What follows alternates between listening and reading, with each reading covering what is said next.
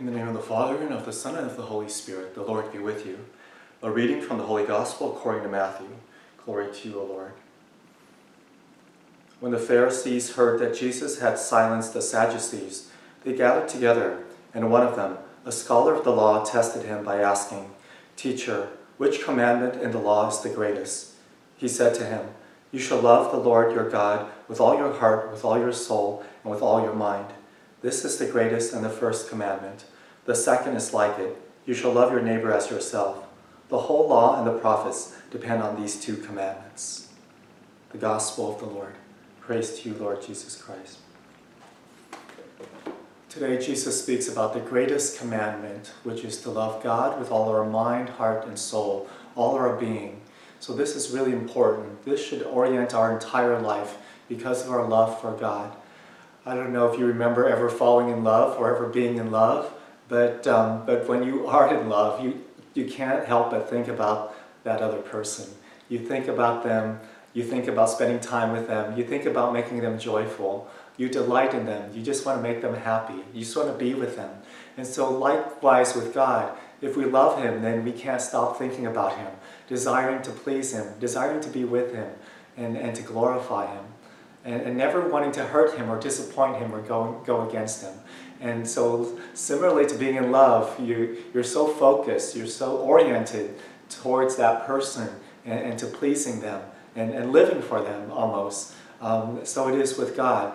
That should orient our whole life. We should be so filled with love of God that we just want to live for Him and please Him and, and, and serve Him. And then um, the second commandment, or the most second com, uh, uh, most important commandment is to love your neighbor as yourself. And we do this because of our love for God.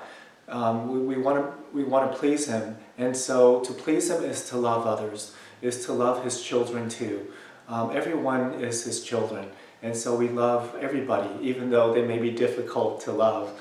Uh, we try to love with God's heart and try to see with God's eyes. Um, try to see what it is that He loves in this other person, even though they may be. Uh, exteriorly rough or obnoxious, but inside is a beautiful soul made in God's image, destined for heaven, right? So He wants the best for them. And so we try to love them that way, try to see what God sees in this person, right? Um, a soul, uh, precious, destined for eternal life, made for goodness. And so we, we try to serve that person, we try to, to help that person, um, to, to desire what is best for them. So Jesus said that all the laws and the commandments hang on these two commandments. They all can be reduced down to these two commandments is to love God with all our heart, mind, and soul, and to love our neighbor as ourselves.